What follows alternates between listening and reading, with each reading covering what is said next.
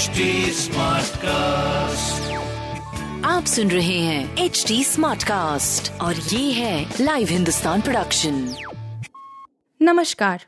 ये रही आज की सबसे बड़ी खबरें। कोरोना की नई रफ्तार ने फिर बढ़ाई चिंता। कई राज्यों में संक्रमण तेज। कोरोना का खतरा एक बार फिर बढ़ रहा है। देश में दो हफ़्ते से रोज़ाना 2000 से ज़्यादा नए मामले दर्ज किए जा रहे हैं। बुधवार को तो 3000 नए संक्रमित मिले। स्वास्थ्य मंत्रालय के आंकड़ों को देखें तो दिल्ली, उत्तर प्रदेश और हरियाणा समेत कम से कम छह राज्यों में संक्रमण में तेज़ी देखने को मिल रही है। दिल्ली में बुधवार को एक हज़ार तीन सौ सड़सठ मरीज़ मिले। यह कुल मामलों का 40 फ़ीसदी से भी ज़्यादा है। यहाँ पाँच दिन से रोज़ाना हज़ार से ज़्यादा मामले दर्ज किए जा रहे हैं। हरियाणा दूसरा सबसे प्रभावित राज्य बन गया है। यहाँ बुधवार को 500 से ज़्यादा मरीज़ मिले। वहीं उत्तर प्रदेश में जाँच बढ़ने के साथ संक्रमितों की संख्या 200 के आंकड़े को पार कर गई है। उत्तराखंड भी चिंता बढ़ा रहा है। यहाँ सक्रिय मरीजों की संख्या सिर्फ़ एक हफ़्ते में दोगुनी हो गई है। वहीं, मुंबई में एक बार फिर 100 से ज़्यादा नए केस दर्ज किए जा रहे हैं।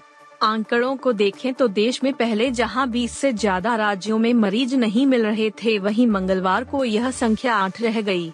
इसे देखकर राज्य सख्ती बढ़ा रहे हैं।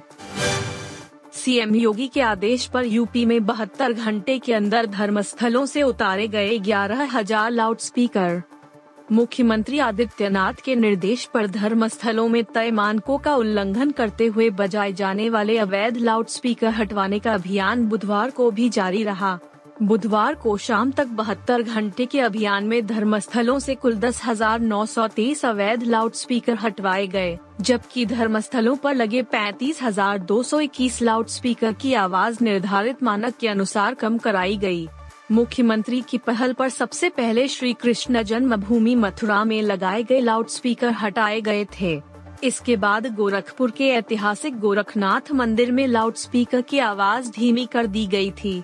मुख्यमंत्री ने निर्देश दिए थे कि हर किसी को अपनी उपासना पद्धति मानने की स्वतंत्रता है और इसके लिए माइक और साउंड सिस्टम का इस्तेमाल भी किया जा सकता है। लेकिन यह सुनिश्चित किया जाना चाहिए कि इस प्रकार की आवाज़ उस धार्मिक परिसर से बाहर न जाए।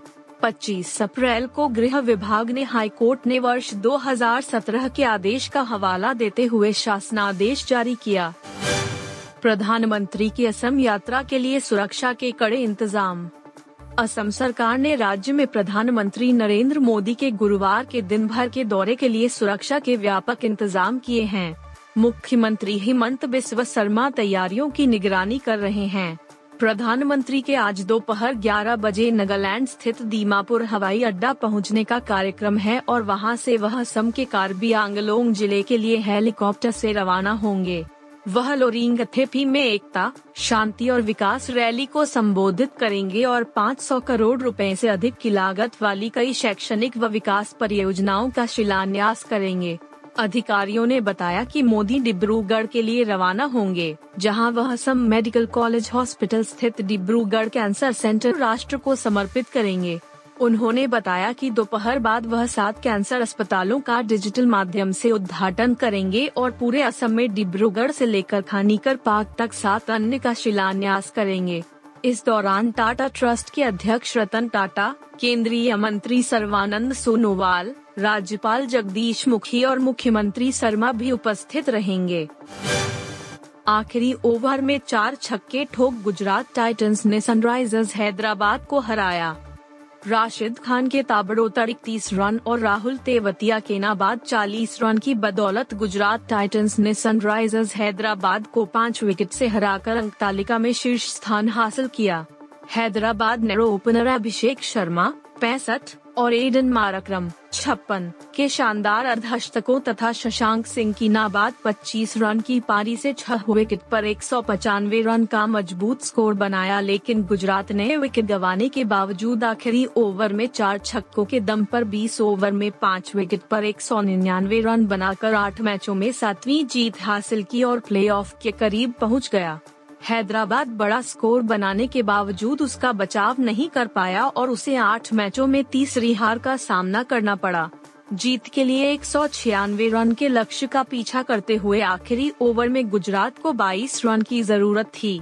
माको जानसेन की पहली गेंद पर राहुल तेवतिया ने छक्का लगाया और दूसरी गेंद पर एक रन दौड़ लिया। अब चार गेंद में पंद्रह रन चाहिए थे और राशिद ने जानसेन को उनके सिर के ऊपर से छक्का जड़ा। गुजरात हाईकोर्ट से मिली शाहरुख खान को बड़ी राहत। बुधवार को गुजरात हाई कोर्ट ने बॉलीवुड अभिनेता शाहरुख खान के खिलाफ दायर हुई याचिका को खारिज कर दिया है। ये पूरा मामला साल 2017 का है, जब शाहरुख खान फ़िल्म रईस का प्रमोशन कर रहे थे और उस दौरान ही भगदड़ मच गई थी। ये घटना पूर्वी गुजरात में स्थित वडोदरा रेलवे स्टेशन पर हुई थी। इस पूरे मामले में गुजरात उच्च न्यायालय ने शाहरुख खान के खिलाफ दर्ज केस को खारिज कर दिया है। बता दें कि गुजरात उच्च न्यायालय ने शाहरुख खान को राहत देते हुए उनके खिलाफ 2017 में दर्ज एक आपराधिक मामले को बुधवार को खारिज कर दिया। मामला शाहरुख की फ़िल्म रईस के प्रचार के लिए उनकी वडोदरा तक की ट्रेन यात्रा के दौरान रेलवे स्टेशन पर भगदड़ मचने से जुड़ा है। बता दें कि रईस फ़िल्म के प्रचार के दौरान वडोदरा स्टेशन पर एक व्यक्ति को दिल का दौरा पड़ने के बाद कथित तौर पर दूसरों की जान खतरे में डालने वाले कृत्य करने का मामला दर्ज किया गया था। उस व्यक्ति को अस्पताल पहुँचाया गया, लेकिन डॉक्टरों ने मृत घोषित कर दिया।